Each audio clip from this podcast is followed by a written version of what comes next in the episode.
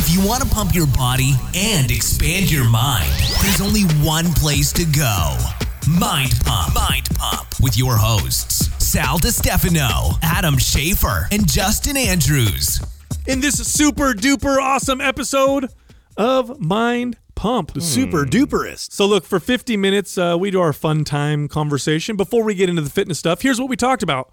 We talked about Justin's bad eyesight. He's an old guy now. Damn it. And how he's going to get the Felix Gray prescription blue blocking glasses.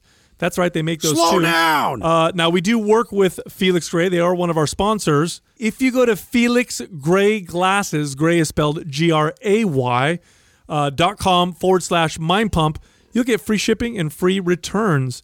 Uh, then Adam talks about how he stepped on his glasses. What a klutz. Yeah. I talked about my laser eye surgery. It sounded like I was going to be a superhero. Lasers. I got laser eyes. Then we talked about our call with Ned. Now they are the makers of the best quality full spectrum hemp oil on the market. People love using this for things like anti-anxiety, relaxing sleep, anti-inflammatory, great stuff. Uh, we have a discount for you. If you go to hello ned, H E L L O N E D dot com forward slash mind pump, you'll get 15% off your first purchase. Then we talked again about the Noxzema girl. Uh, she had a sex tape back in 2009. Oh, very interesting. Apparently, you can find it online if you look it up. Uh, Adam brought up the new season of Billions on Showtime. Oh, so good. Talked about The Wire, and then I brought up Waco on Amazon Prime. That shit's crazy. Yeah, you really crapped us out with that one. Spoiler alert, by the way, if you don't know your history, uh, don't listen to this episode on that part there. We'll give away the spoiler a bit. Uh, then we talked about a study on the DNA switch that Harvard uh, researchers found that can turn on whole body regeneration. That's right, you can grow new limbs, Justin. Sweet, finally. Uh, then we talked about our St. Patrick's Day weekend.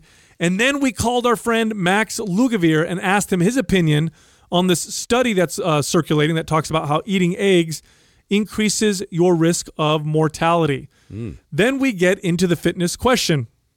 First question was What are the misconceptions about training men and women and the differences between training men and women? There's a lot of marketing out there that says this workout's for women, this diet's for men. Uh, should you listen to them or is it just clever marketing? Next question uh, If you have a weaker side, uh, how do you bring it up to match the stronger side? How do you balance your body out? We give some strategies in that part of this episode.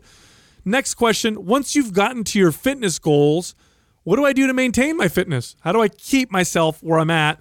I don't want to improve anymore. I don't want to look any more awesome. Uh, kind of sounds awesome to be you, whatever. Give Uh, yourself a high five. so we give the best workout that you can do to not change in that part of this episode. and the final question: Yeah. What are the most important things you need to do uh, to be in a successful online coach and trainer? Also, this month, Maps Aesthetic. This is the body sculpting, bodybuilding, physique competitor, bikini competitor program. It's a lot of volume, hard workouts. Okay, so just putting it out there, hard workouts. Yeah. That program's 50% off. It's half off.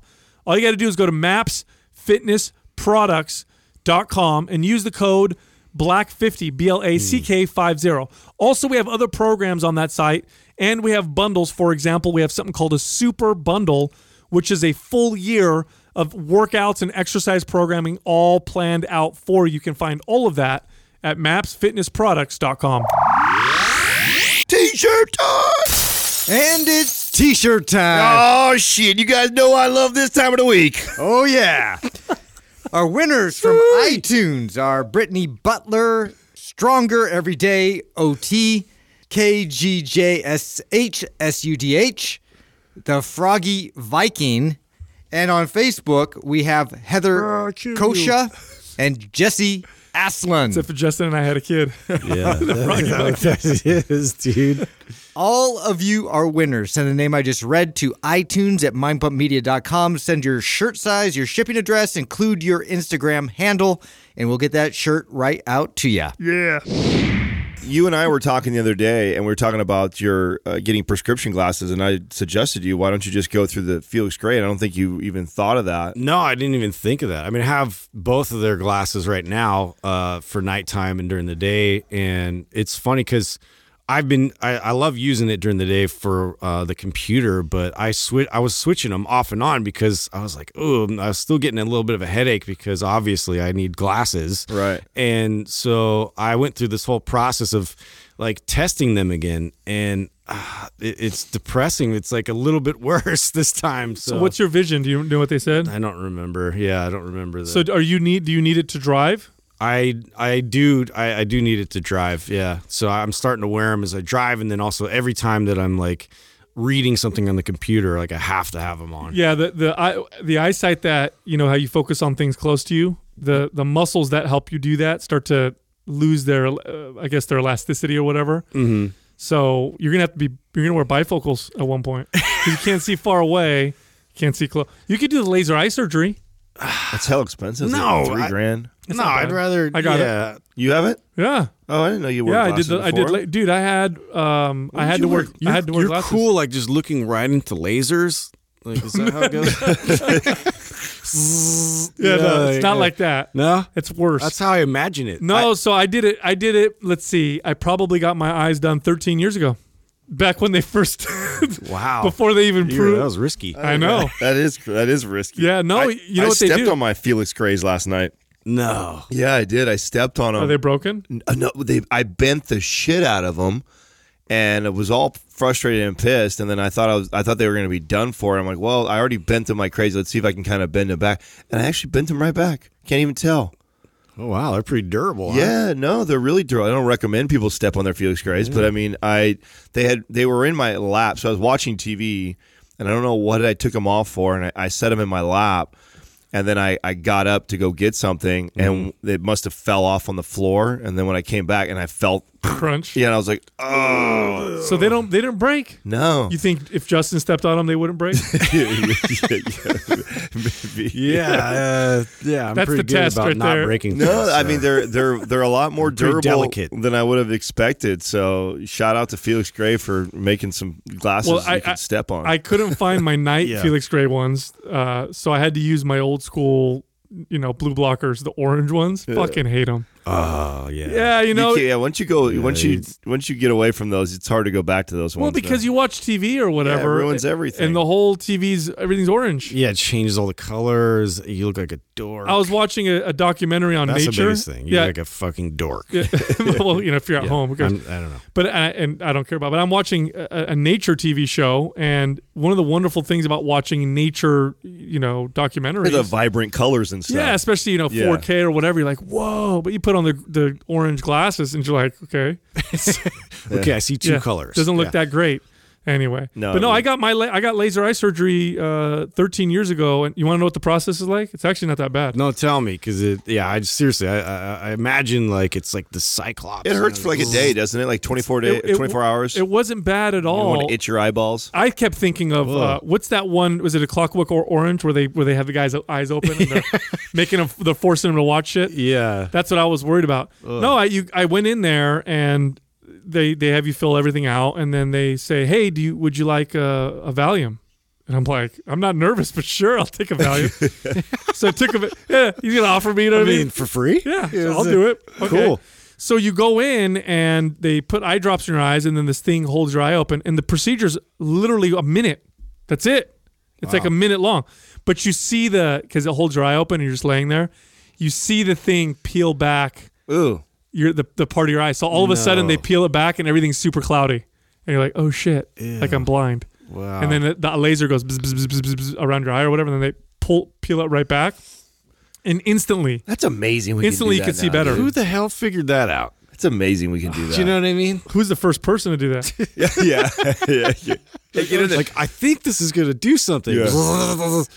No, Like, and in, uh, instantly when you come out of it, uh, you you could. I mean, you see everything with a little halo. You know when you go swimming too long in a pool, yeah. you see that for like a day, like a, a day or two. Hmm. But I went home, took a nap, opened my eyes, and I remember for the first time I was looking at a tree outside, Mm-hmm. and up until this point, trees just looked like you know a green kind of Like, mass like or whatever. mass, like little blob. All of a sudden, I could see all the leaves. I was like, oh shit. Now it's a happy tree. Yeah, and then I looked at people in their faces, and I was like, everybody's got pimples. I remember. I, I, it's like going like four or five k or whatever. Dude, it was You it thought was everybody had like a Valencia filter. bro. I was seeing everybody in Photoshop. Everyone's skin That, that's so just good. like when the actors like they got all pissed because like everything went high def. Yeah, all of a sudden it's like before that they could do the uh, the filtering, like the makeup and all that. You didn't see all I the remember- cakes of makeup. You you know it's funny. I, I remember the transition of you know four no, before 4K, but when high def first came out, Like 1080p or and uh, you know being a big sports guy, I'd be watching like, and that's where I noticed the most is the men's make. You could see the men's makeup line because the high def was so,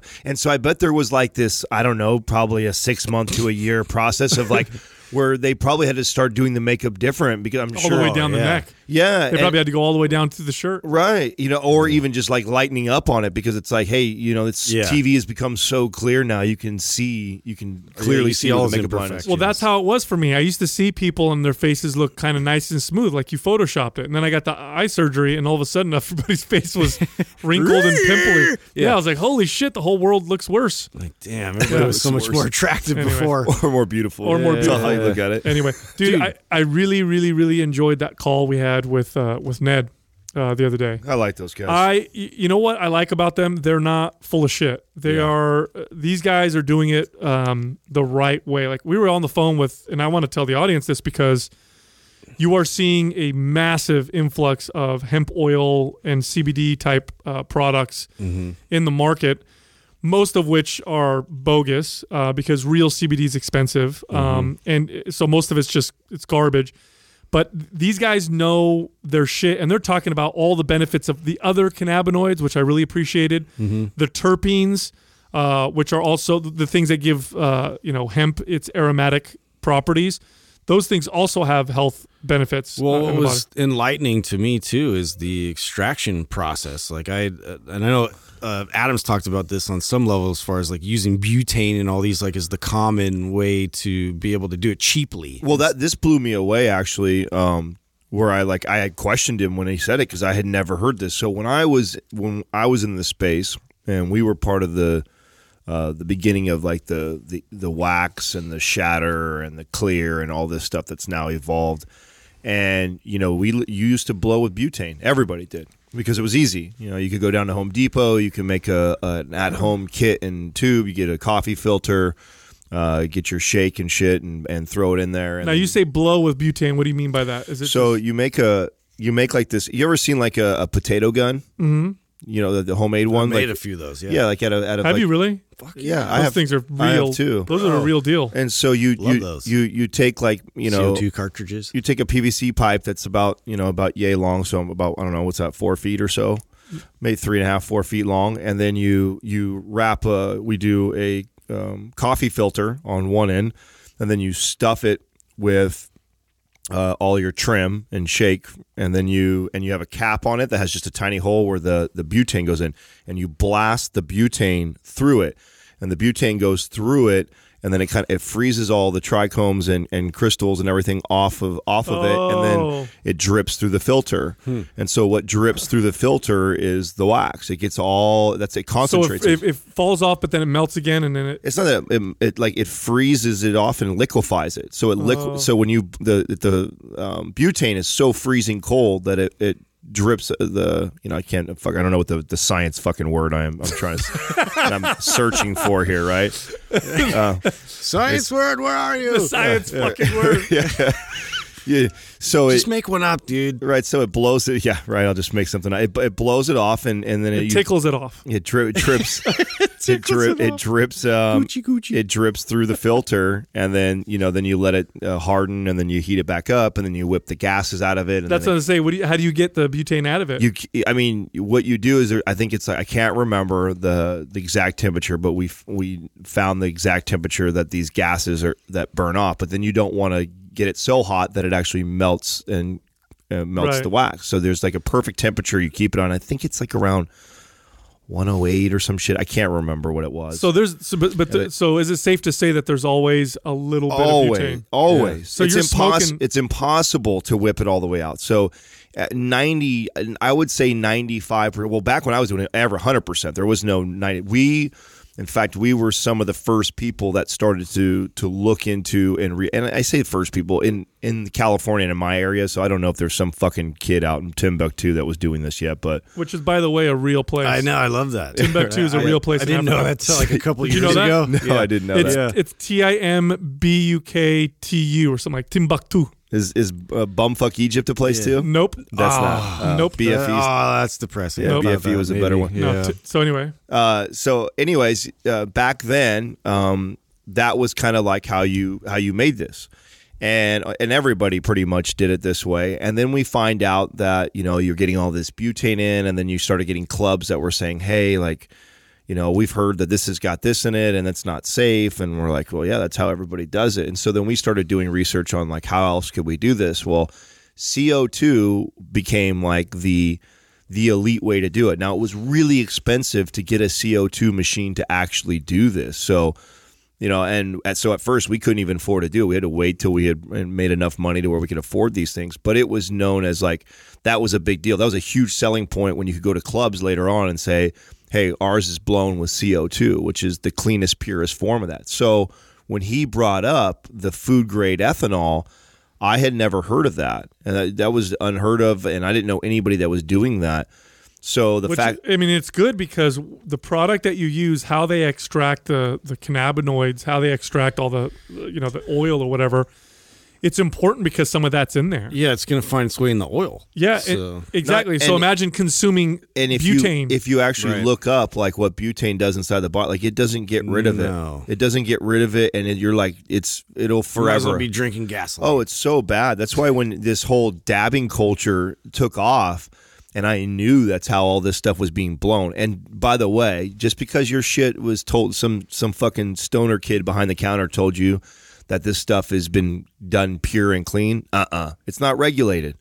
It's not regulated, and it's so much cheaper to blow with butane. So you know how many people say it's not blowing with butane, but it really is blowing with butane. All of them. yeah, because Yeah, how are you? all Gonna, of 'em. how are, how's the average consumer going to know? And how is the, even the club? The club's not going back and uh, checking that bullshit. so now I know like there's now more processes that are happening where you you take it and you get it tested and yada yada. So, It's more competitive now too. Yeah. but I mean you're I mean you're burning that off too with a, a blowtorch. Like that's just such No, a no. and the, the the way that they explained it, the reason why they use the food grade ethanol is uh, is it's a better extraction process, and it keeps it it keeps the extract as close as possible to its natural form. So Well, it's not only- it's not only- adulterated the, the least that way. not only that, but what I when I we were talking to Ned, what I was so impressed by was uh, somebody who you know you're in the business of trying to make money, right? I get it, and the process that they're doing is not only is it more expensive, but it's also way more time consuming.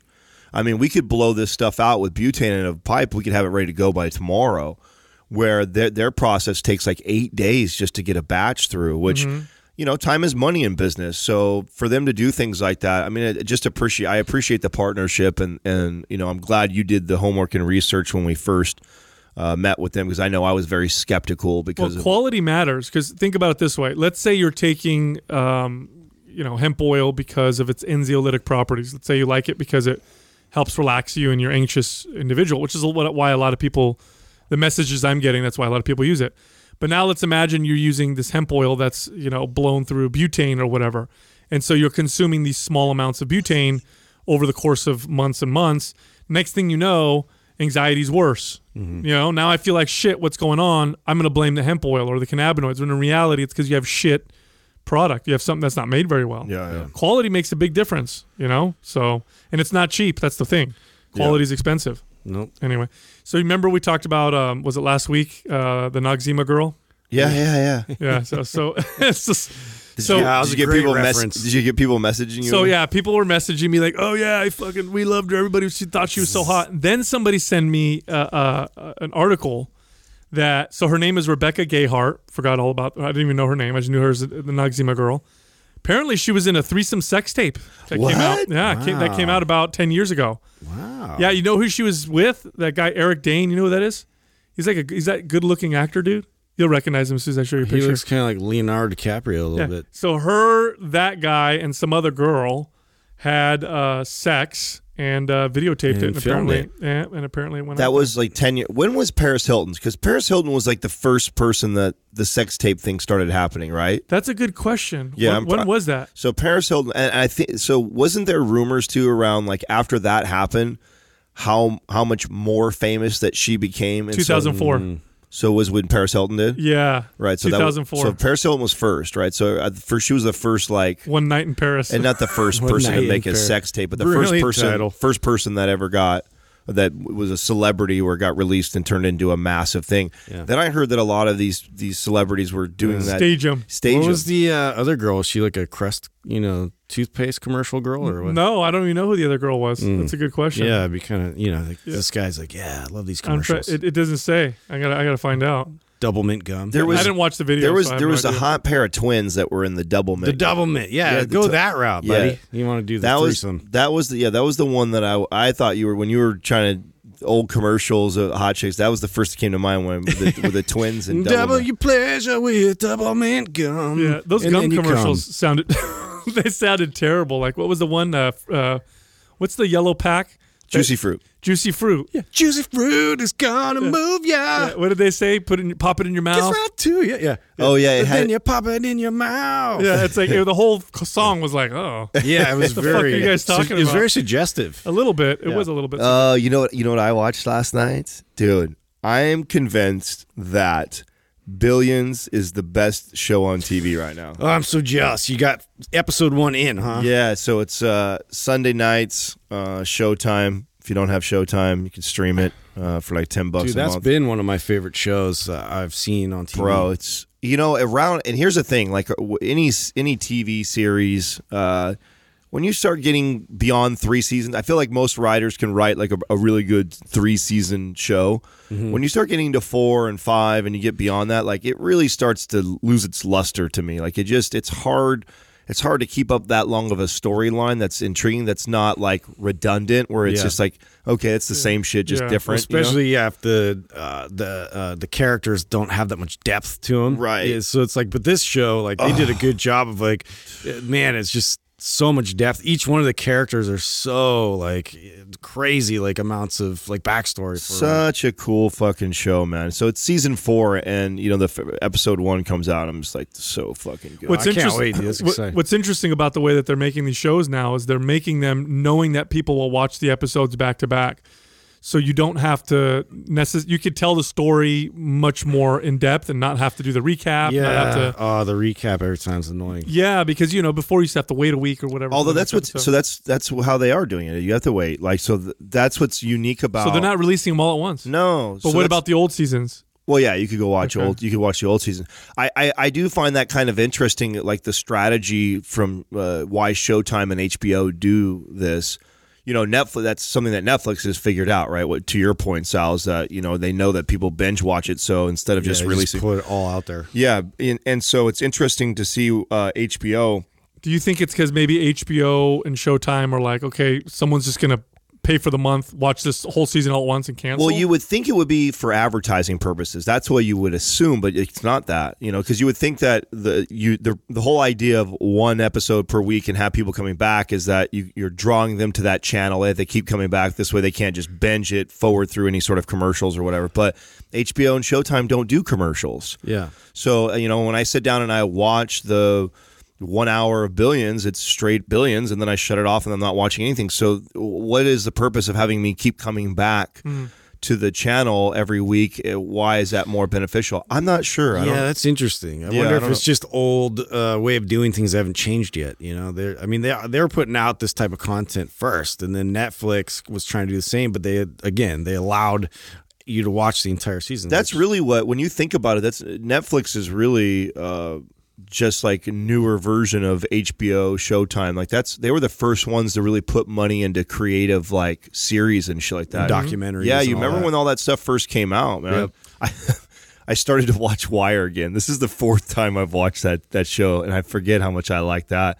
I uh, Katrina and I were turning her uh, nephew onto watching that, and it's such a, you know, they did this thing on one of those shows where they they talk about. Um, uh, shows that really changed the landscape of television and that were like during times that were was very taboo. And now that I'm rewatching it, I'm realizing that now because it, you know, this they have a character in there that was like this gangster guy, but he was like super like gay and aggressively, like aggressively, like you just had a different character that you would never back then.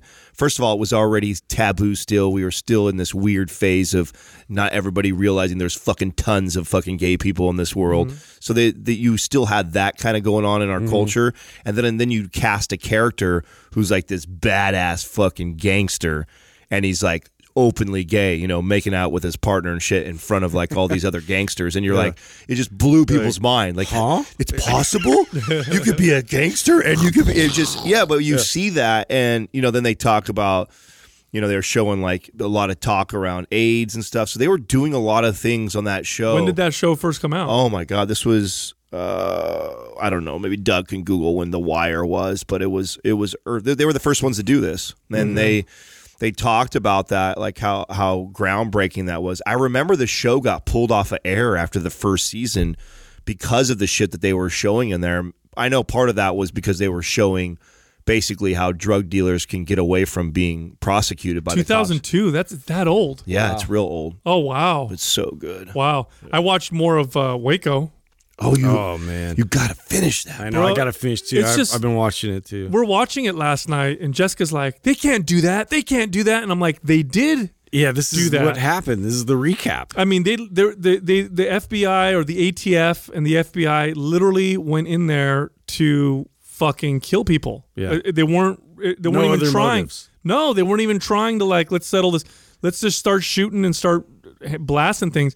And it's it's crazy. It's a crazy story. It's crazy the story that we got when that first happened. That's what. That's the part that different. that blew my mind was how different it was from what I had thought. Like I remember, I remember that. I remember when that was all happening, and because I'm the way I'm getting my information is through the news. Yeah. I just chalked it up as this fucking crazy cult guy got a, got convinced all these people to do a mass suicide. Well, Like, yeah, that was in the time of a lot of these cults with the you know the mass suicide, like the Heaven's Gate and like uh, Jim Jones. yeah, all that, Jim Jones, and where everybody like took uh, cyanide or poison or whatever all together as a group, and they all died.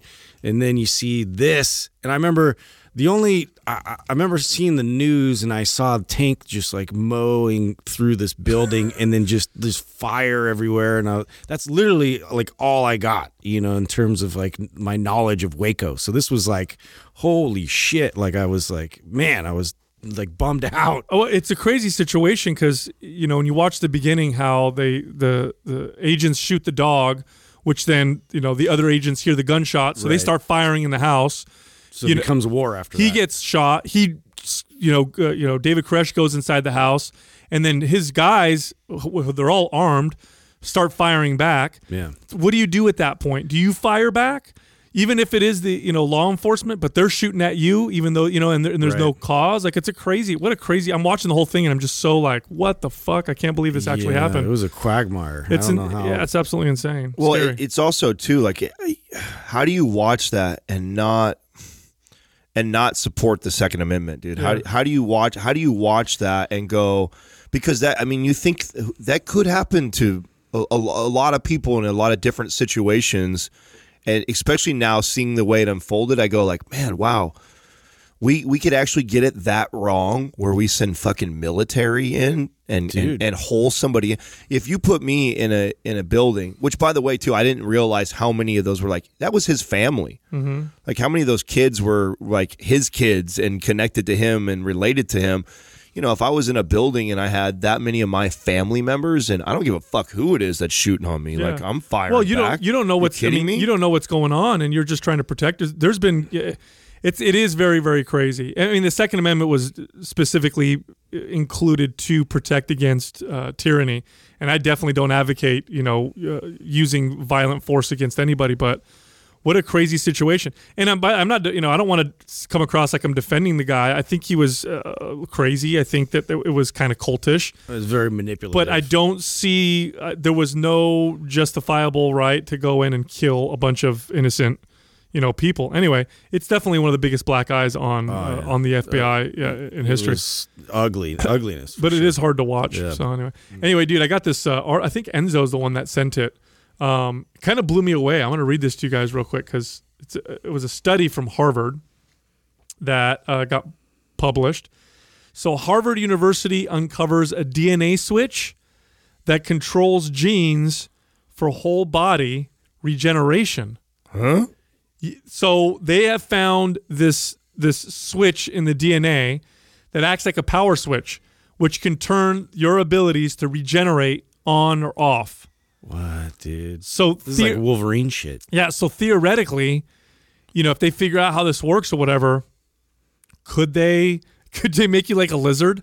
Where you lose your, you know, you lose an arm or something like that, and then you just start, or like what's his name, uh, Deadpool, where his, his, his little baby arm comes Yeah. out. Of, what? How crazy is that? Dude, thank God for comics, right? Now we know what happens Yeah. when we fuck with this stuff. Who's the who's the comic? Uh, oh, was the lizard? Uh, what's his name? Spider Man's villain, the Spider Man Right, villain. exactly. That's Yeah, why he- saw how that played out. Yeah, yeah. Yeah. No, I mean it's it's it's an interesting one, right? Why is it turned off in humans to begin with, and why is it on in, in, in other animals? Because we have an ability to regenerate, but just limited. Like if you obviously get a cut, it'll grow, it'll heal. But if you cut your finger off, it ain't coming back. Yeah.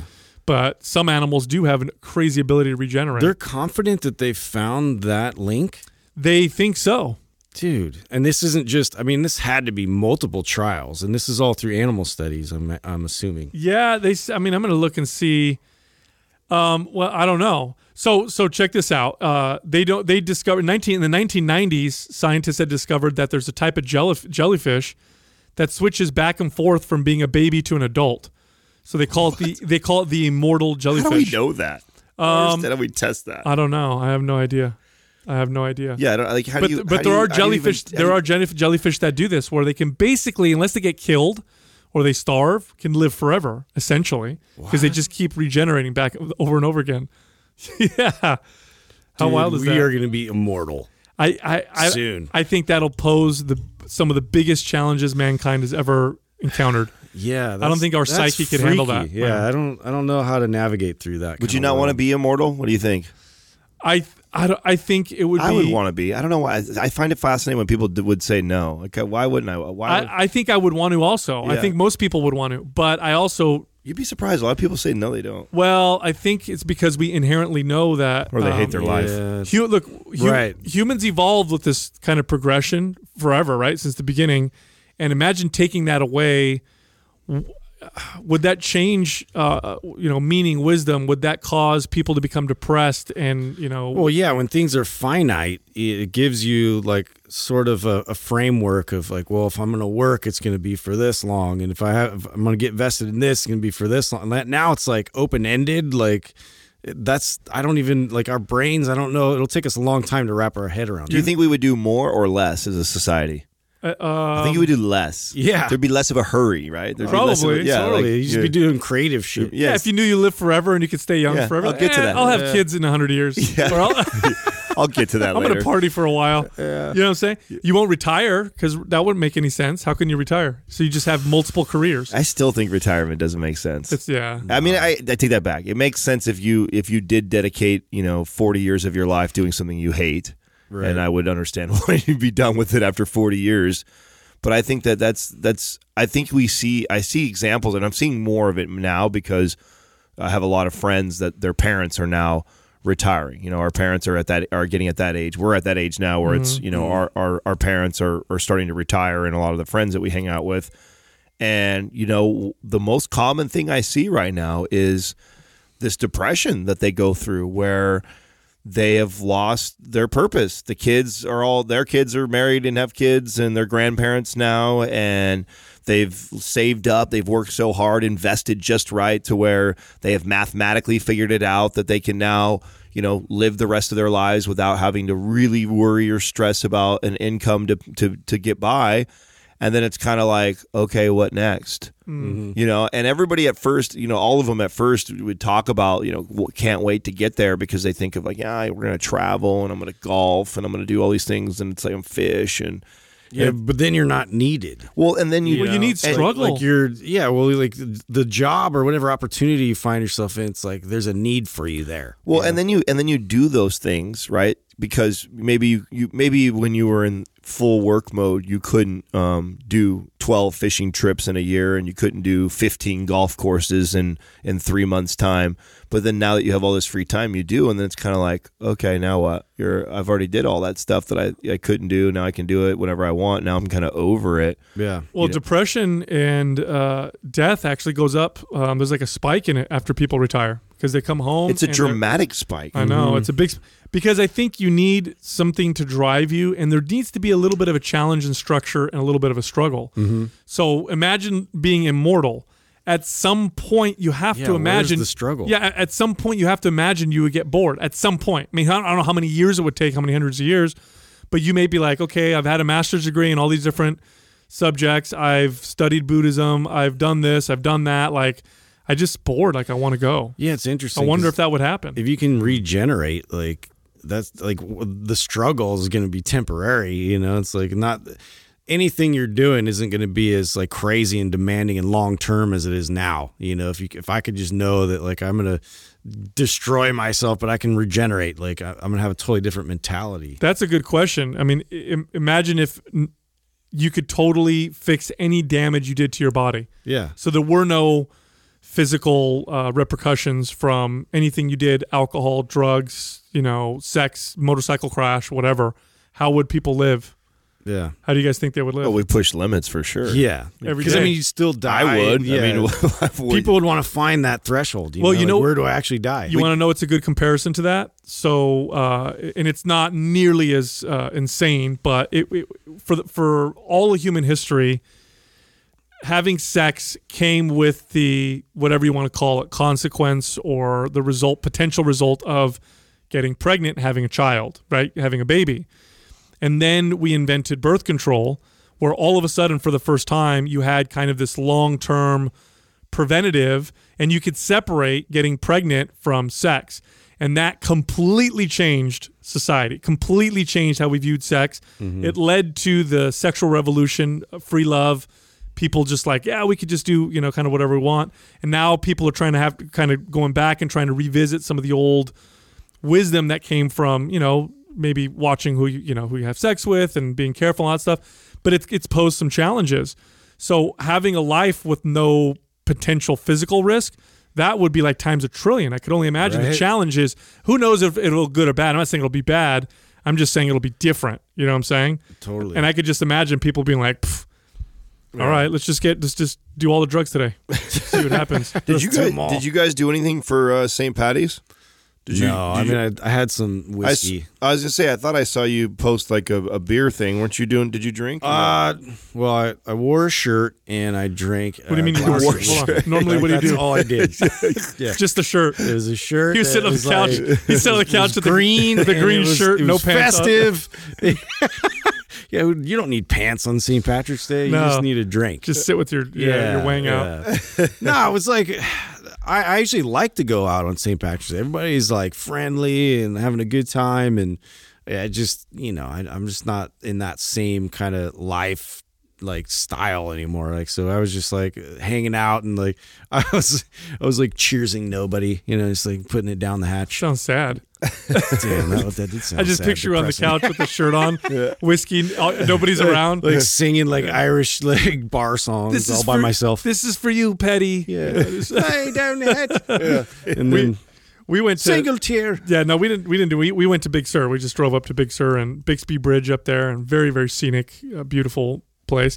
We got to um, Julie Pfeiffer Park, I think it is. I think that's the name of it, State Park over there in Big Sur. Yeah. And we drive up there, So beautiful and it was there. closed. oh, why? Right, so we go all the way over there. Was it just from the fires? I have a no idea. Well, I think the the storms, right? So it was all closed, but nobody gave a fuck. Hella people were jumping the jumping the little gate and and walking through. So we're like, let's do it. So we're walking through, and you could see areas where the You're storm must have washed things down, and, and the bathroom a tree fell in and was smashed or whatever. And then two rain, and literally, I'm not even exaggerating. There's at least hundreds of people in this park. Nobody's listening. There's there's 15 signs that say it's closed everywhere. Nobody cares. Everybody's in the park doing what they want. Two rangers come in and they're so flustered. I don't know how many signs. How many signs do we have to put up? It's closed. The place is closed. And I remember I was laughing so hard because I'm like, you can't do shit. There's too many of us.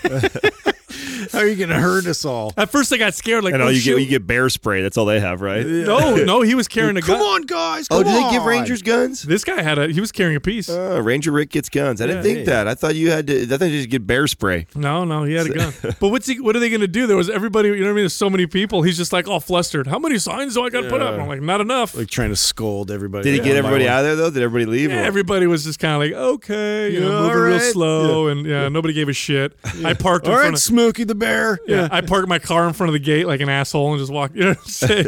I was like, I love it when that happens.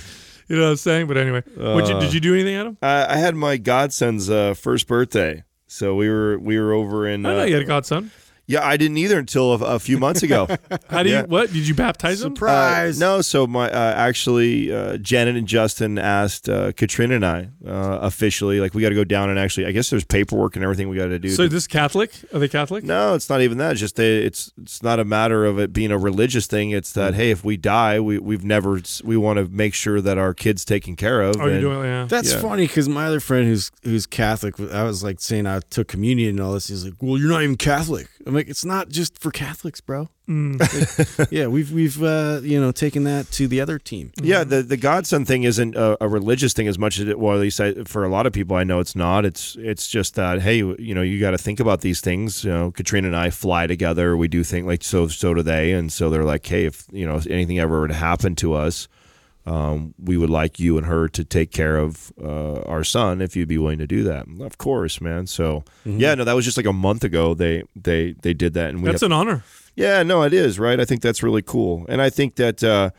you know, I think that he would probably be that um, for me. Uh, And I, uh, you know, I we ha- I haven't thought about any of these things until just recently, right? So this type of stuff has become conversation, and you know, uh, of course, when you first start this, and this is what they said to me too. You know, we were like, you know, going down the line like fam, because a lot of people think family first, right? You would think like keep it within the family, but you know they're like uh, I don't know my your brother my sister your uh, this and they're kind of doing that Yeah. stuff they're like honestly like I would I would way rather see my son with Adam and Katrina um, and that is a, a major honor I guess that's just a, a testament to our character and who we are Is And- it? Do you have any other godchildren? Is this no this one? yeah this is first this Oh, is good for you, man. yeah it's first first one so I think that's really cool and I think I would do the same thing with him because I think we uh a lot of our morals and our personality a lot alike and so when I think of like who I would want to raise my kid. My sister would probably be a, a, a close one too, because she's a lot like me, and so and I love her husband. Like they, I could see her. We could have the mind pump, just you know, LLC be the god. You know what I mean? Something happens, Yeah, Mind Pump. raised by mind pump. Yeah. One of us will come through. No, always. Yeah. That's a big responsibility. It's a big honor. Um, in my family, in, in our culture, and then of course in our you know the Catholic religion, you're also supposed to be one of the spiritual leaders of that child, and then you you they have a, supposed to have a special connection to you. So like in our family, they say that the child takes after the the godparents. So whoever baptizes your kid, make sure that they you know somebody you want your kid to be like or whatever. And Well, that's what I think of, right? When I think of the godparents, is like you know, um, I have a lot of people that are friends or close family that I think uh, could do a hell of a job and, and, and take care of my son. But I think of too, like man, if if um, if I'm gonna have a, my boy take after somebody else's traits other than myself, like who? That's kind of how I would think about it. Like who who would I want to raise my kid and have the, the, the moral compass that I have and the the ideal the ideas that I have, like. I think that this that Justin and, and Janet are, are are similar as far as their views and personality, how they would raise their kid, how they interact with their kid. Like, no, and he's such a cool. I mean, he's one years old right now, and they got these new. um They have these power wheels now, which of the one year old you would think way too early, right? Because he can't push pedals or drive anything like that. But it's it's remote remote control for the parent. oh my god, that's so great. Oh, it's bro, bro. It has a Bluetooth radio in it. I bet you go hella fast. Yeah. No, it do- it goes it goes really fast, and it's it's a looks like a full size normal Power Wheel with the Bluetooth radio in it now. Yeah. and he can move the steering wheel, honk the horn, but Justin controls it with the remote control. But he obviously thinks he's driving it, so it's hilarious. Oh dude. my god. such That's a awesome. such a cool toy. That sounds that sounds like so much. I mean, I'm just thinking of all the shenanigans a dad would get into with his kid. Oh, totally. You know what I mean? I'm gonna go over the cliff. he hands it over to his single friend. Like figures this out. He starts like ramming. You know, like, Oh my goodness. Make him go over jumps and shit. I don't want to, Dad. Ah! some hot girl over there is. Oh, sorry, my son bumped into you. I'm Oh, sorry about yeah. that. So there must have been. I'm sorry. There must have been 30 kids, uh, you know, 20 something adults. I mean, they threw a big old. They had two of the jumpy houses on their front yard, and uh, you know, I was doing. They did uh, pinata, and I was like doing the the pinata thing, right? And or I was in charge of the rope. You're doing the belay. the is that what that's called? Oh, no. on belay, belay on. Yeah. Yeah, so I'm doing the rope thing, right? And afterward, and I, I must have been doing it for like 20 minutes. I'm going like, man, this li- and the line of kids just can continue to look like it grew. And afterwards, I look over at my boy. I'm like, hey. I don't recognize like half these fucking kids. So the the party got so big and it was out in the front yard that it attracted like neighbor kids. Oh, that just who came just in. it just came into the That's party. awesome. Yeah, and there was so many people that I didn't know and recognize there. Anyways, I don't know all of my buddy's friends and family that's connected to him. That's so typical to kids. They just Yeah. like, oh, I want in, and they Totally. just come in. Yeah. you know, They hear- uninvited. Right, they hear the parents like, "Okay, line up if you want to do the piano. Line Uh, up," what, and they're young. what was the pinata in the shape of? Oh, so his whole his whole party was themed. Did you see my post? I said No. I was I wanted a boats and hose theme, Oh. and I got shut, and they got shut, shut down. No, so he's a big fisherman, right? So uh, the whole theme was fish. And so the the pinata were fish. They had uh, like real tackle boxes that you opened up, and they were all candies of look like fishing Oh, awesome. lures and stuff. Yeah, it was really great. It was it was I wonder how PETA. I wonder if PETA gets mad that people hit like a fake. Animal. Yeah, Dude, I, I PETA, bet you. I bet you nobody's they do. mad about fish. Uh, yeah, nobody Those cares poor about. bastards. Yeah, Yeah, they're- no, nobody cares about. They're not furry enough. Yeah, yeah, they don't smile. So anyway, you know what I want to do real quick um, is I wanted to, you know, that study that came out last week that t- that talked about how they they correlated eggs, eating eggs to a higher risk of death. They did that big Yeah, yeah. bullshit survey stuff, whatever that I was talking about. Yeah. So I wanted to call Max Lugavere and ask him his opinion because he's he's always real real well read on this kind of Oh, stuff. yeah, hell so what do, yeah. you, what do you guys think? I think that's awesome. Do you know if he's up and up on it yet? yeah, You yeah. Shoot Well, him a text. let's let's see what he says. All right. Hello? Oh ho, Maxie. What's going on? Long time no speak, How buddy. you, how you doing, bro? I'm doing pretty good. It's great to hear you guys your guys' voices on this Monday morning. Did, did, did I wait? Did I wake you up, buddy?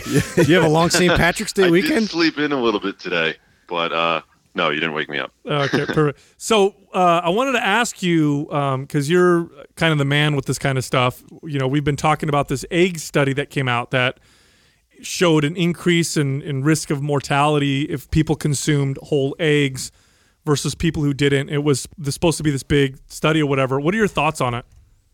Yeah, I mean it's the classic case of correlation not necessarily equaling causation, and yet the media has taken this study and ran with it. And when you look deeper into the study that was published in JAMA, the Journal of the American Medical Association, you can see that there are um, so many flaws to it. Well, I mean, not even necessarily flaws, but just indications that this is not something that should cause you to alter your diet in any way. So, I mean, for one, the study had one, it was based on one food questionnaire given at enrollment, the time of enrollment in the study. Oh, So, I mean, Wow.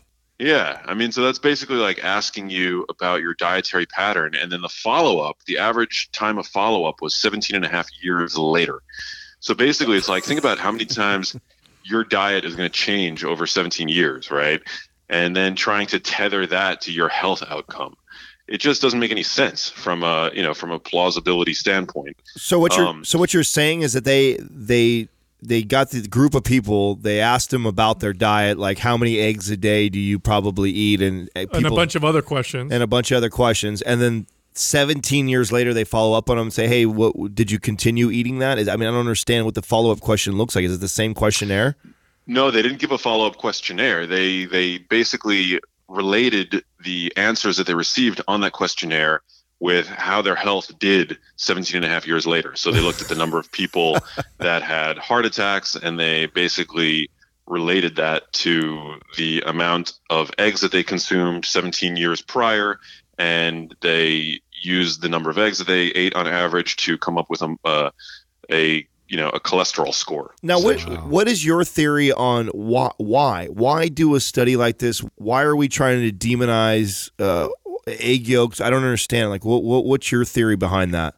Yeah, I mean, you know, I'm not sure. It's uh, the the whole thing about dietary cholesterol and how it affects our blood cholesterol, and more importantly, our risk for heart disease.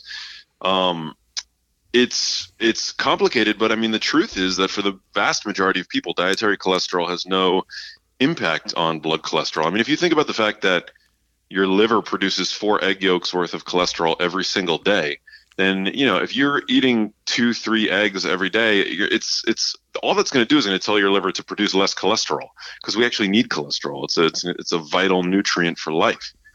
Um, and the other danger with these kinds of studies is that eggs, like meat, are consumed in a way in this country that um, really ranges. I mean, it's a huge continuum. I mean, you, when you talk about eggs, like, are we are we measuring the amount of vegetable scrambles that people eat with extra virgin olive oil, or, or are we looking?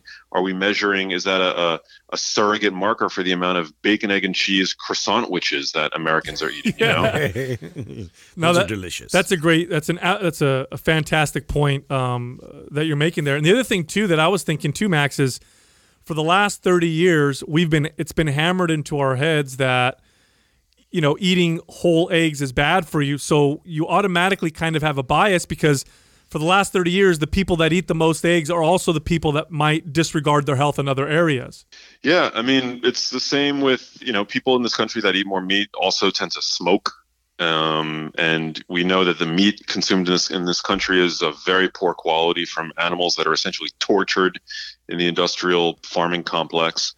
Um, and eggs are kind of no different. I mean, you know, they're consumed in a myriad of different ways, and it's they're most frequently associated, I think, with uh, you know egg and cheese sandwiches and the like. So Mm. this study, I really would not, um, you know, it, these study uh, uh, scientists know that these studies are are meant to basically stoke further research, but the problem is that media tends to take these sensational headlines and um, run with them and use scare tactics that uh, basically cause anxiety in their reader bases because that's what gets a person to sustain attention. Mm. And you know, having worked in media, I know that if it bleeds, it leads. And so you are always going to have media taking um, studies like this and using it to make you feel anxious about your dietary choices because that's just what keeps you around and keeps you clicking and you know so um but yeah it's uh it's it's uh if we look to more rigorous like trials that have been done which are a lot different than uh, the association highlighted by this study i mean we've seen that egg consumption can actually improve markers tied to cardiovascular disease um, for example eggs can raise hdl cholesterol they can uh, change ldl cholesterol to like the large fluffy subtype, the pattern A subtype that is associated with protection against cardiovascular disease. Um, so that's where really where trials come into play and come in handy because that's where you can really kind of get, you know, into things and and assess cause and effect. Well, I, I really appreciate you getting on the phone and answering this for us, uh, Max. You're kind of like our, uh, you know, our the, the guru on this kind of stuff. So we really appreciate it. My pleasure, you guys. Love talking to you. Thanks, man. Have a good day, brother. Thanks, buddy. This Quah's brought to you by Organifi. For those days you fall short on getting your organic veggies or whole food nutrition, Organifi fills the gap with laboratory tested certified organic superfoods to help give your health and performance the added edge. Try Organifi totally risk free for 60 days by going to Organifi.com. That's O R G A N I F I.com and use the coupon code MINDPUMP for 20% off at checkout. Our first question is from Steve Neal. Can you guys talk about the misconceptions some people have about there being a difference between men's and women's training and nutrition? My wife has been hearing that men's fitness advice doesn't apply to women. This this is just uh, mar- Bogus. This is just marketing, and and there are general differences between men and women in lots of different areas, but it all completely breaks down to the individual. And here's the other thing: men and women respond the same to exercise. So there are no men exercises and women exercises. There is no men's nutrition and women's nutrition, although there may be different nu- Needs. needs. Uh, but again, it's it's all down to the individual. This is hundred percent a marketing strategy, and the reason why it exists is because it works. We're we've been in a constant struggle for a while with people who want to market our fitness products because they're like, hey, let's just say let's do a MAPS program for women, and we're like, there is no MAPS program for women. It's it's a ma- It's it's a workout everybody. for everybody. There is no difference, but they're like, you'll sell more if you do it for women. It's like, no, no, no. It's it's for it's for everybody. So in this, you see this in everything. By the way, you go to the the supplement store and they have creatine for women. I've seen that before. It's like well, it's creatine, Pink and, and blue. and they change the color and they change the Well, the market, the marketing, marketing is very similar to politics, and the strategy is to divide and conquer. I mean, it's it's very very sim, it's very very similar to the way we we handle politics. There's, it's really funny to me, and I, I don't know if we're gonna win this battle ever, because it, it's obvious that men and women are different, you know. And when you talk about hormones and things that play a role with building muscle and mood and sleep and these, it's it's pretty easy to make a case that there should be a difference between men and women on the way we exercise. Well, there's biological reasons why women will store, you know, more body fat, and this is like for a reason, you know, and so it is. It's tough because, like, you know, there'll be frustration there if, like, the weight, you know, you see like your significant other maybe losing it like a little more like quickly, and uh, so there's there's that. Like, you kind of notice things that are different along the process, but in terms of like what actually works, it's it's a very similar formula. Yeah. I, I also think there's something that, that people are always like wanting to reach for a reason why they they're not seeing results or they're not seeing change for for following a diet or a program and there's a lot to be said about how marketers find these these buzz terms or ways to make you feel like oh it's because I was following this thing that was for men and this is for me you know like oh this is something that I need to do. Like I knew there was a reason why I wasn't seeing results following what those guys were saying. It's like I need what these girls are, are going to tell me what to do. It's just I don't know. It's well, you, you want it when you do when you it's market, undermining I feel like. It's it's really It is, and it and it it uh, promotes um, myths. There's a lot of myths in fitness, and it and that's and that just pushes and promotes it. Um, you know, a long time ago, gyms were places where uh, men worked out. Uh, men wanted to lift weights and get stronger and, and train, and that's just that that was the society, that was culture.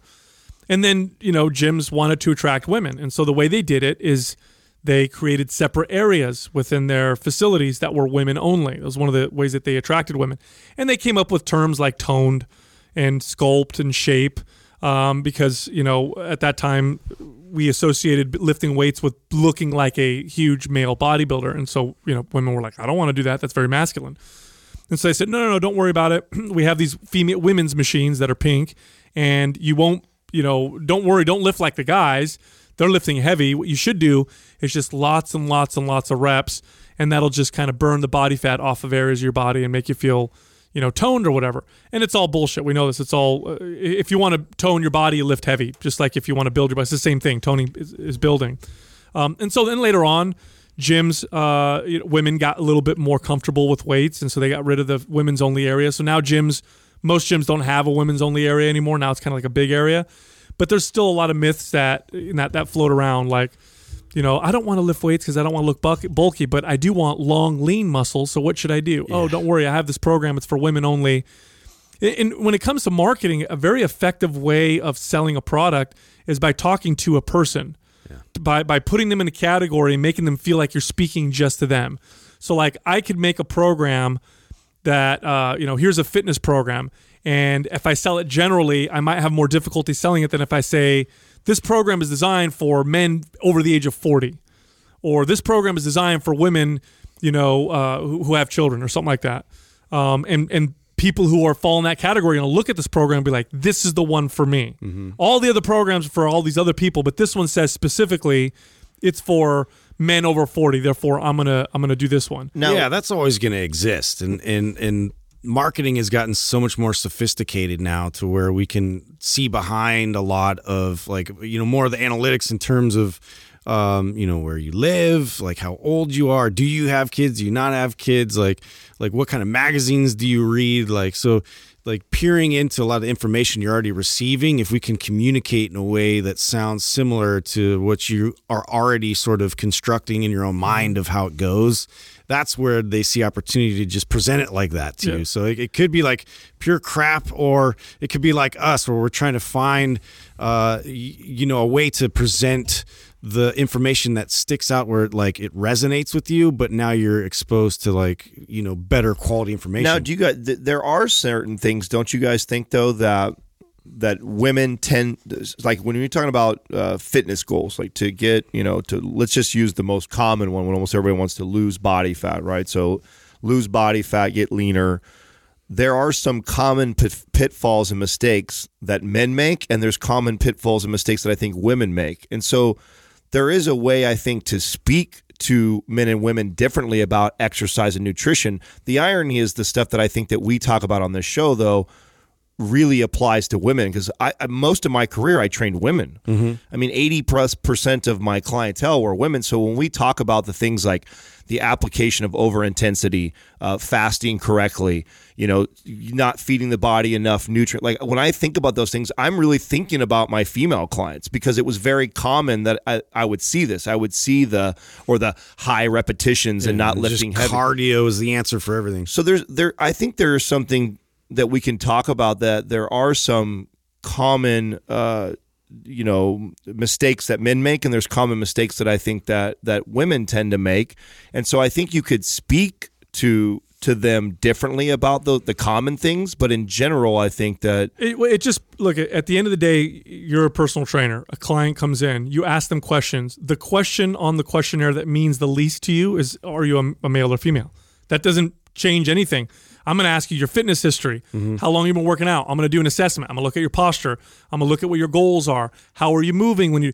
Then it doesn't matter. None of that matters because it's all down to the individual. And then the way I apply my exercise and training is based off of the individual. Has nothing to do whether or not you're a male or female. Now, are there different challenges? Yeah, I mean, if you're especially if you have a baby and you're a woman, there's other there's there pelvic floor muscles you need to strengthen.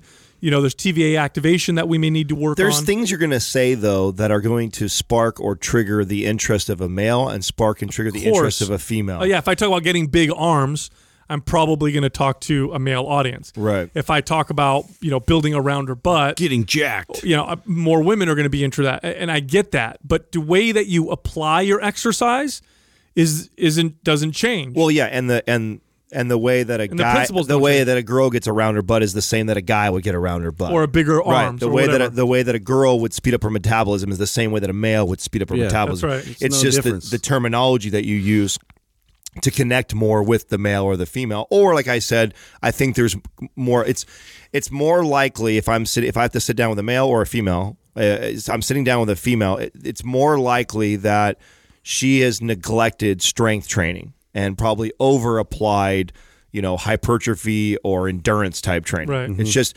statistically speaking a majority because of they've been told the Yes. other stuff for so long. Right. And so, and I think that's why it's hard. Like when you get a question like this, where you have someone that, uh, you know, a husband and wife, and the wife is just like, no, I, I need to listen to these girls that are giving me advice or these women that are telling me these things.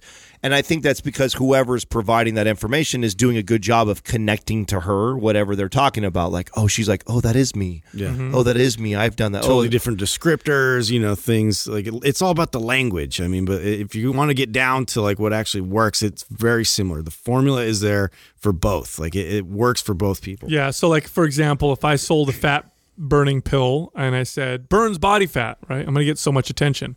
More effective way to sell a pill would be like burns belly fat.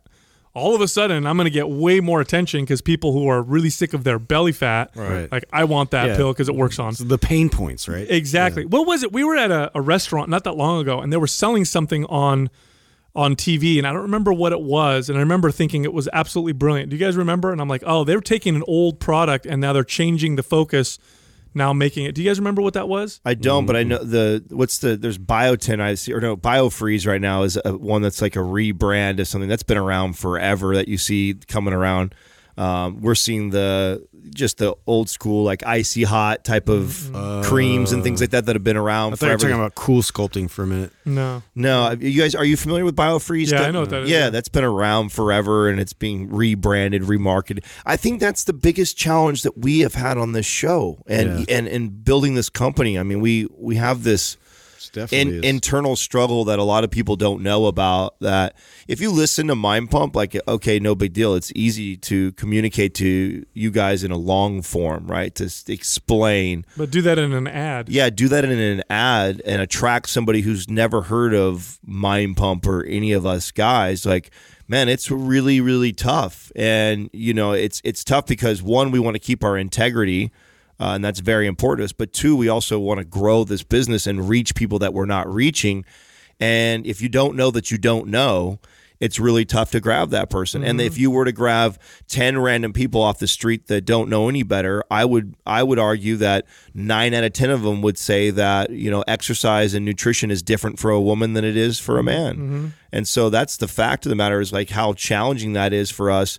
And I get so I get the pain that this person's And- going and- through and trying we- to convince them Yeah, that. and we need to be clear. There are general differences. Women have general uh, nutrient, you know, uh, differences in terms of nutrient requirements. Generally, they're smaller, so they may need less calories, less proteins. They may respond a little bit more harshly to fasting than men do. Um, uh, you know, men may need more zinc, for example, a mineral that that you know t- tends to be needs to be a little higher in men.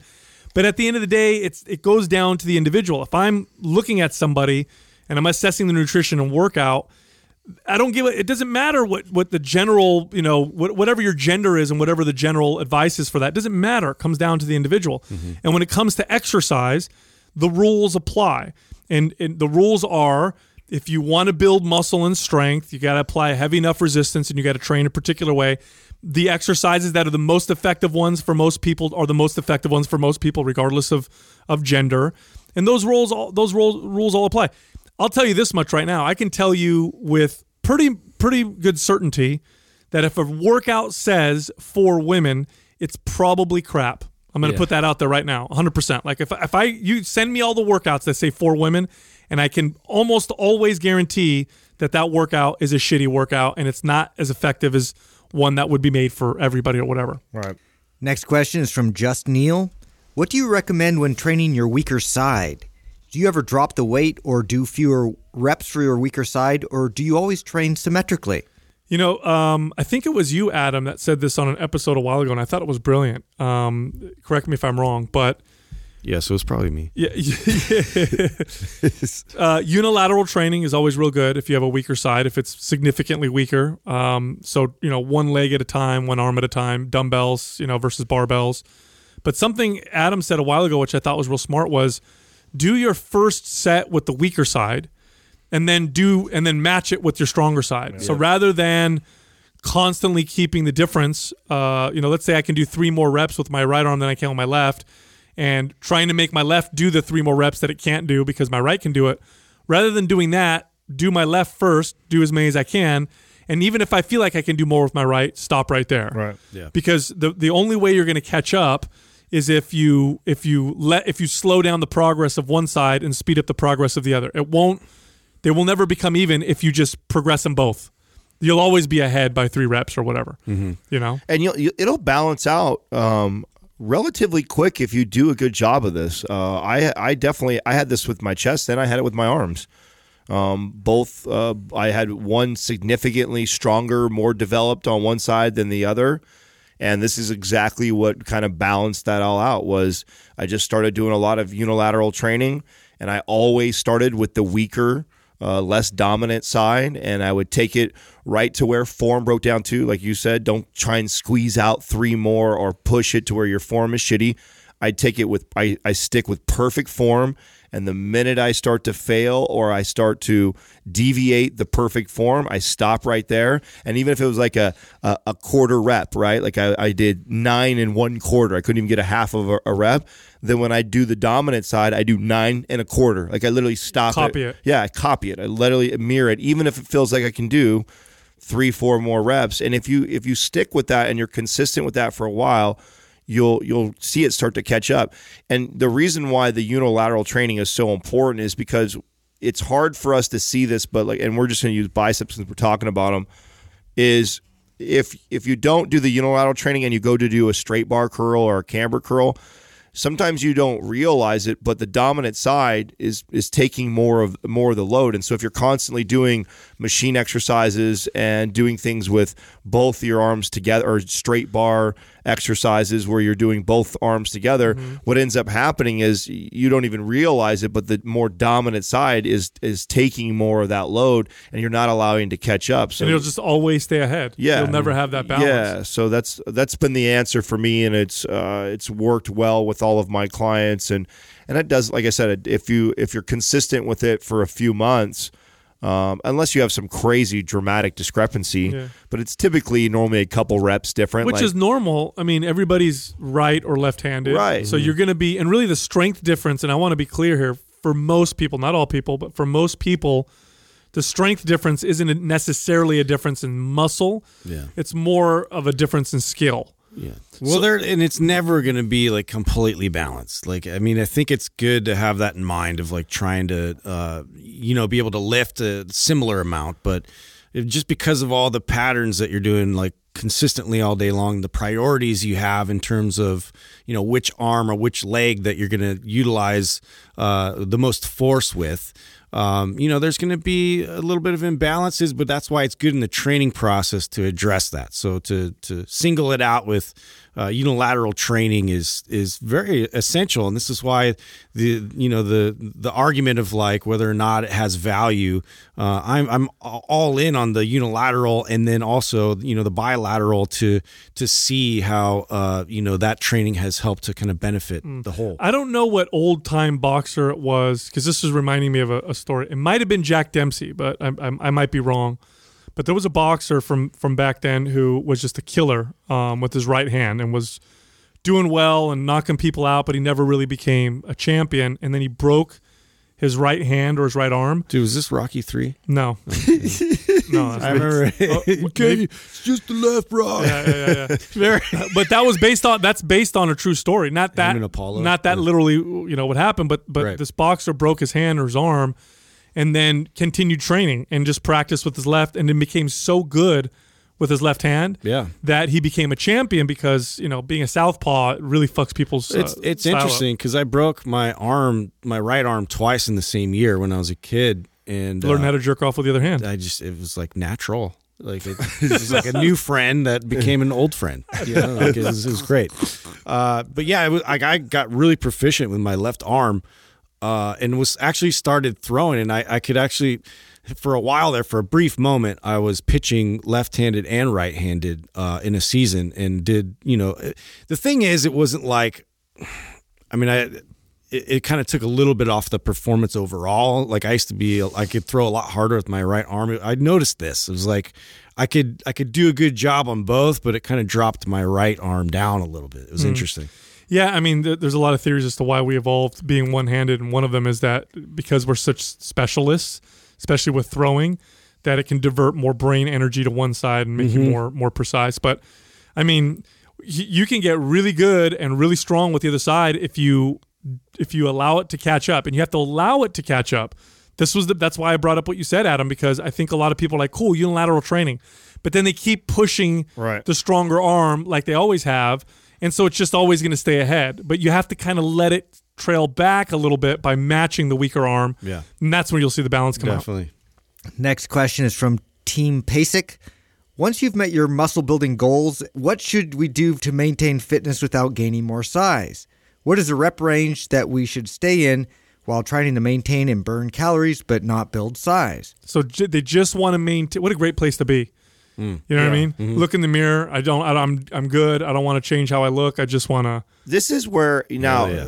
and this kind of takes me back to how I used to train where I could see some value in somebody who's not trying to make a lot of change doing a lot of creative workouts that are you know very random as far as the uh, how you train where I would come in and every workout would look different and I'm doing plyometric work in there I'm doing strength stuff in there I'm doing hypertrophy stuff in there I'm doing you know, balance, stability shit. I'm doing all this crazy weird stuff just to challenge my body to to be able to be resilient to all these different ways of throwing exercises at it. I'm not really progressing very far.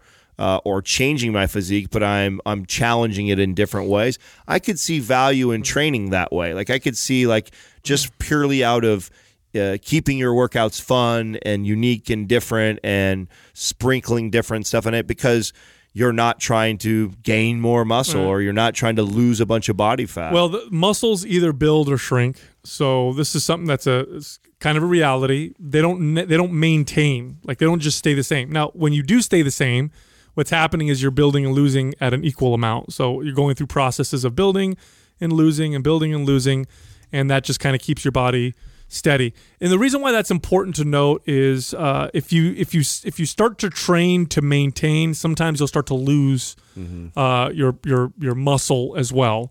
Um, now, I like what you said, Adam. I think changing your focus from how you look to just having fun. Just go to the gym and enjoy yourself. right. Enjoy what you're doing. Stop taking the focus off your body. Now I'm just working out to enjoy my workouts mm-hmm. and be okay with losing a little bit of muscle and performance and then ratcheting it back up to build it back. And so the, what's probably going to happen is rather than just maintaining is you'll go through these little processes of you know increasing a little muscle decreasing a little muscle because now you're doing maybe more yoga or maybe less intensity. Oh i want to build a little more muscle. Now i'm lifting heavier again. Mm-hmm. Now i'm going back down again. And you just kind of bounce up and down a little bit and change your focus. But have fun with your workouts. This is such a great place to be. And I, this is where I want everybody to be. I always mm-hmm. talk about getting to a place where you're working out for the sake of working out. You're Yeah. not there to, to, to dramatically change. Oh, that was a great moment. Like, uh, th- and that's what got me into unconventional training. It was like uh, I was at a time where, I mean, I had, I had, you know, like working out in the gym. I had that down. Like I had that down. I had, you know, barbell lifting down, like dumbbell lifting down. But then there was, you know, I, I saw people doing, you know, all these things with, you know, the Olympic rings, with, uh, you know, kettlebells and mace bells and all these types of things. I just thought it was cool. And you're moving your body, you're challenging your body in other ways. So, uh, you know, yes, maintain uh, through my my regular type workouts, but I also was drawn to these new skills, and that was that was a great time where I just had fun with that shit and realized it was benefiting my body, and then bringing that back to my workouts. It's like, wow, my shoulder is even more stable now. So, it, you know, there, there's just new skills, new attributes that you can kind of bring into the mix. Yeah, I think if you once you reach your destination, which many people never do, uh, but if you've reached your the your aesthetic goals, you've built the muscle you want to build. Like I, I think my focus would become all about performance then. You know, like uh, being able to utilize this all this muscle that I've built now, like in different ways, in explosive ways, and endurance ways, and you know, I would get cre This is where the creative workouts would come in, and, totally. and and I think it would be totally okay and fine to train this way. I don't think that is uh, the most methodical way to go after, you know, getting a specific goal. Like if someone came to say, I want to uh, perform better, or hey, I want to uh, build more muscle, or hey, I want to burn fat, then, you know, phasing your program out and structuring it a certain way so you're seeing, you know, week over week change. I think there's a, a much better approach. But hey, if you're there, if you got to that place, now now my goal is enjoying my workout you know and, and learning to challenge my body and ex- and finding ways to express uh, this newfound muscle or this new uh, pinnacle that I've reached with uh, the amount of muscle that I've reached or, or obtained. I've had a lot of members who are in this space of, of gyms I've managed where they just come in and they just enjoy their workouts, and a lot of them do a lot of outdoor stuff. That's what I noticed. People who tend to be comfortable with Oh, where they're at, best, yeah. they they'll come into the gym a couple days a week, and then they'll be, oh, I do hikes the other days a week, and I swim, and I did some you know some indoor rock climbing, and I did some cycling. These are people that are literally just, and I'll tell you what, these are the most consistent people you'll ever find. Mm-hmm. No joke. People who don't have an aesthetic goal, who just work out and they enjoy it. These are the people that tend to not stop working out. They just love doing it. That's why they do it all the time. Now, you made a point, Sal, that I think it's important to reiterate is that you you are always kind of gaining or losing, and if you do reduce volume, there is a chance that you're going to see a little bit of muscle loss, right? It, it'll probably be so minimal if you're still training consistently the same. But if you are following a very structured program and you've scaled up mm-hmm. to a certain amount of volume, and that's what got this physique that you now have, and you go away from that because now you want to enjoy hikes or you want to get into swimming or you want to try plyos in there or you want to just be creative in your workout, it's pretty inevitable that you're probably going to not maintain that exact same physique. You might get other attributes that you may add, but you it's inevitable you'll probably lose a little bit. But it, at that point, if you're if you've reached your uh, where you want to be muscle wise, it's not going to be so much that it's going to bother you or you're going to lose it all. And gaining it back is so easy. And yeah, exactly. And if you could gain it right back, but you know, and the, and the other option too is to continue training how you are right now. I mean, you could te- technically follow your favorite MAPS program and you could continue to go through. We've phased it all up. I mean, because the big thing that you would want to be careful of, and I was just talking to my nephew about this the other day, is you know, I've just found out that he's been in MAPS phase one for like six months, you know, and I like it. It's a fun one. Right, and I and I was explaining what why it was so fun for him. You know, great point. Uh, he has never trained, you know, doubles, triples, five reps. Like he'd never really gone for strength training, and he was just loving it. You know, he's hitting PRs like every week. And but what I told him, I said, well, you know, now that I know you've been doing it for that long. Um, I'm sure you one are starting to plateau quite a bit. Two, you're probably also starting to uh, encounter some achiness. He's like, "Yeah, I know my knee here and this." And then I'm like, "Yeah, dude, you just you've been in that for too long. You need to walk through the other, go through the other phases." So if you're somebody who uh, follows the MAPS programs and you and you love one in particular, whether it be performance or strong or black or, I mean, they're designed to where you could just keep rotating through them, and you should maintain pretty good health and your you should be your joints shouldn't bother you um, and there's nothing wrong with with doing that especially if you've attained the physique that you want Next question is from Misfit Nerdy. What are the most important things to keep in mind as an online trainer? This is getting um, a lot of questions now on becoming an online coach. Well, I think it's a we- growing field. yeah i also think we probably struck a nerve a little bit last week was it last week when we t- we talked about this I think it's because we said the unqualified uh, people getting into the space. It's it's interesting. yeah and how we think it's probably smart for most people to train people in person for a I while. stand by that 100. percent I don't even think it's smart. I think it's necessary. I think it's irresponsible of us to become an online coach. I and mean, there's always exceptions, right? But you're There's- right. There is exception. There's exceptions to rules in everything that we do, Right. right? But for the vast majority of people, I think it's very irresponsible to online coach somebody because then at this point, your only real experience of helping somebody get in shape is yourself, uh, and then you're going to go from that to coaching people virtually, which is already an extreme challenge in comparison to uh, coaching somebody in person. I mean, coaching someone in person is challenging. I mean, it's I spent most of my career being terrible at it just to get pretty good at it. Right. And eh, to try and skip that whole process and go right into telling people uh, what they should do via email or DM or text message, like.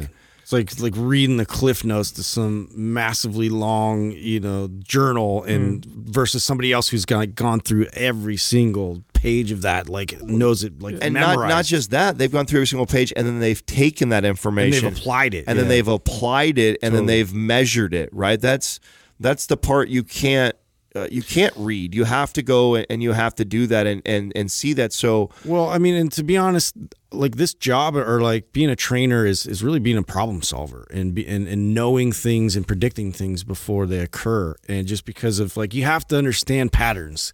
And uh, you don't understand patterns until you literally like immerse yourself in it and go through each one of these uh, individuals that present you with so many different variables that throw you off. You get frustrated, but you know what? You learn every time, like, oh, wow, okay, I didn't even consider that this might have been a potential issue, you know, like with uh, somebody who's coming in and they can't even, they can't even like sit up properly. So Like, what do I do with this? I think that's to me answering like okay, what's the most important thing to keep in mind as an online trainer? Well, the most important thing to keep in mind is that every single person you're going to talk to is going to be completely different. yeah. And just because you've helped, you know, some girl that is five four and you know works out four days a week and she loses body fat and loses weight on you know 1600 calories does not mean that the exact same body type same age girl who trains the same amount is going to be the same There's no carbon copy. No, and that and that's the part where we can get really in trouble with with coaching people online is assuming that oh yeah, I've I've trained I've trained this person before. I've trained this type of a person before or this goal. or yeah, exactly. Because the goal looks the same, or because the the it's the, the same sex, the same age, the same weight, means that the the same rules are going to apply. Like no, it's that's that's the that's the hardest part is recognizing that you still have to go through and do all the the dirty work and really figure out this person individually. And so the most important thing for me is the tracking process that they have to go through for me then to why and this is why I make wait in the morning, wait in the evening, wait, weigh your water out and track mm-hmm. all your food, track all your steps, consistently do that for weeks. And then I and I'm I'm I'm paying attention to that to, to learn this person. And I used to say this when coaching somebody online. I would never coach anybody for less than a minimum of three months.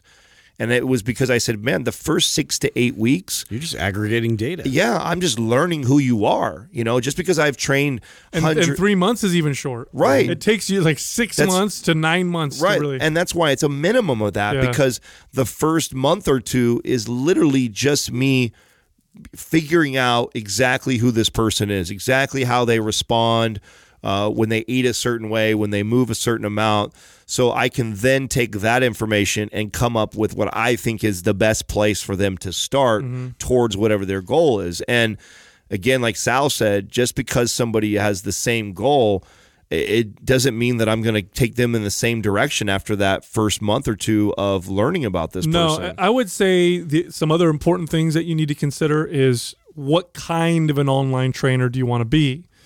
Do you want to be an online coach that just gives people macros um, and and workouts? Like, okay, here's your goal. All right, uh, how many calories you eating now? Here's your macros. Here's your workouts.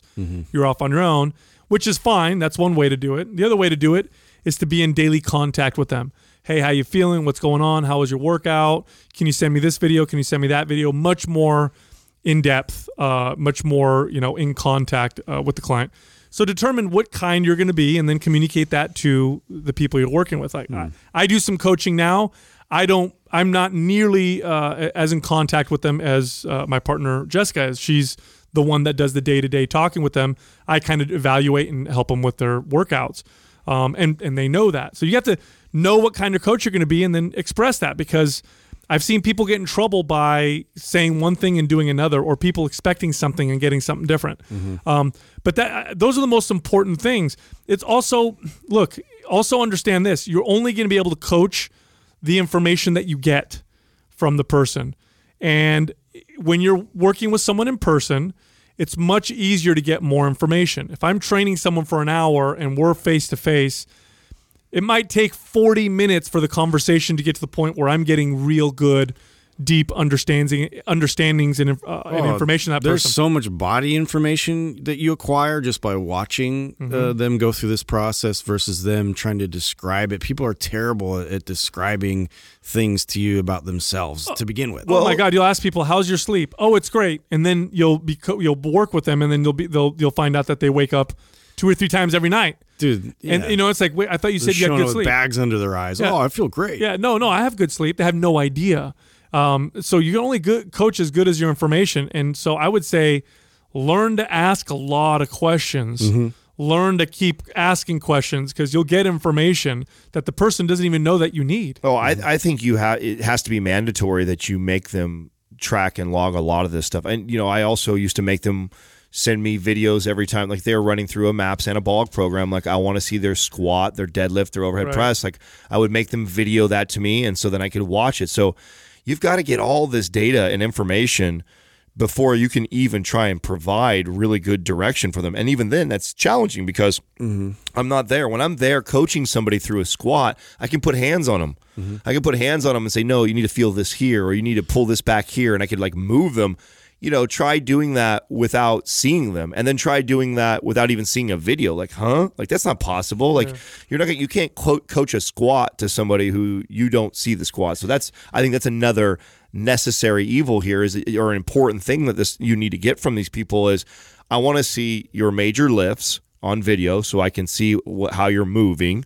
Um, I want to see all the information that I was talking about nutrition, water, weight, because then I can start to kind of pick up on okay and steps. Okay, I can see what where your metabolism is at so then I know if I need to reverse diet you, maintain where we might be lacking nutrition wise, fiber wise. Like there's so many things that I need to gather in order to even be a decent I would trainer. love to tack onto that like some kind of checklist of joints, like you know the like have sort of a scale of like how they're feeling and like you know restrictions, like tightness, you know pains, things like that. I'm always like asking about that within the workouts because it's going to reveal a lot of information in terms of you know how I'm even programming the workouts going forward. Well, if you if you're an online trainer and you don't own Maps Prime and Prime Pro, shame on you right away, because that, I don't know how you could coach without No, tools like that, unless dude. you make your own videos. This was, the- I mean, we all collectively understood that that was a massive, uh, you know, need out there because we get all these questions. Well, my wrist hurts when I do this. You know, my my lower back is killing me for this. Like, we needed to come up with something that was pretty simple and straightforward, but had real answers for them so that they could go through it and like uh, be able to kind of work on this. So, yeah, absolutely. I mean, that is that's a must. That's something that we put a lot of effort into to try and help simplify that. Yeah, yeah. I, I think uh, again, uh, being an online coach is it's a difficult it's it's difficult in different ways than training people in person. It's growing. It's a growing field, um, uh, and so you're going to get a lot of bad trainers. But if you, you got to decide what kind of coach are you going to be, one isn't necessarily better than the other. I think one's more valuable than the other. Might cost more. Are you going to be the one that just gives people instructions, or are you going to actually try to personal train them virtually? And if you are, you need lots of information. You need. I had a client a, a while ago where I always ask everybody, "Do you have any food intolerances that you know of?" Oh no, I'm fine. I can digest everything. And of course, later on, you know, oh, I get heartburn every night at 6 p.m. and I get bloating. yeah. And so they don't know. They don't know to communicate to me that they have a food intolerance because they haven't made the connection. Mm-hmm. And so I have to ask all these questions to get those answers. Otherwise, you could, you know, oh, I have no no problems at all with my joints, and then later on you find out that every night I have to sleep a particular way because my back hurts. Mm-hmm. And so if you you wouldn't know if you don't ask those questions. Well, this is why too. I just this is not a very scalable business. Um, not the way you really want to coach. No, I, when I was doing this, and that's why when I was around about 20 clients was really the most I could manage because most of these people.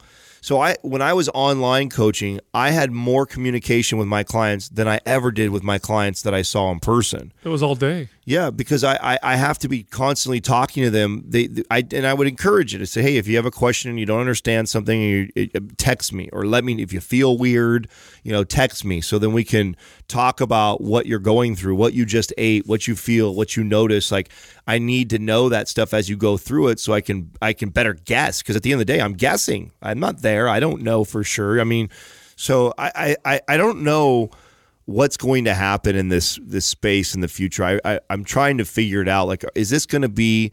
Are we going to evolve to be, you know, all online training and very few people will ever train in person anymore? I, I don't know. I don't. uh, And are we just going to figure out all these things and get? Are we going to evolve and get better at being these online coaches? I see a huge miss right now. I see a- lot of people that get in shape, build a audience of people that are following them because they look good themselves, and from there they they pivot into I can be a health coach or an online fitness coach or mm-hmm. whatever name we want to call it, and now they're advising people virtually, and I and not that it can't be done. I mean, I, I've done it. I just think that it's much harder learning that way to be a good coach than to be actually seeing people in person. So it's going to be an interesting next five to ten years with the the exploding Instagram models and trainers on uh, you know what are what's this going to turn out as far as uh, how are people are going to see results from from this. I don't know if it'll last forever or not. And with that, go to mindpumpfree.com and get our guides. They're all absolutely free. Make sure you go check them out. Also, you can find us all on social media. We have our own pages, our own individual pages on Instagram. So you can find Justin at mindpumpjustin. Yeah. You can find Adam at Mind Pump Adam, and you can find my page at Mind Pump Sal. Thank you for listening to Mind Pump. If your goal is to build and shape your body, dramatically improve your health and energy, and maximize your overall performance, check out our discounted RGB Super Bundle at mindpumpmedia.com. The RGB Super Bundle includes MAPS Anabolic, MAPS Performance, and MAPS Aesthetic. Nine months of phased expert exercise programming designed by Sal, Adam, and Justin to systematically transform the way your body looks, feels, and performs. With detailed workout blueprints and over 200 videos, the RGB Super Bundle is like having Sal, Adam, and Justin as your own personal trainers, but at a fraction of the price. The RGB Super Bundle has a full 30 day money back guarantee, and you can get it now plus other valuable free resources at mindpumpmedia.com. If you enjoy this show, please share the love by leaving us a five star rating and review on iTunes and by introducing Mind Pump to your friends and family. We thank you for your support, and until next time, this is Mind Pump.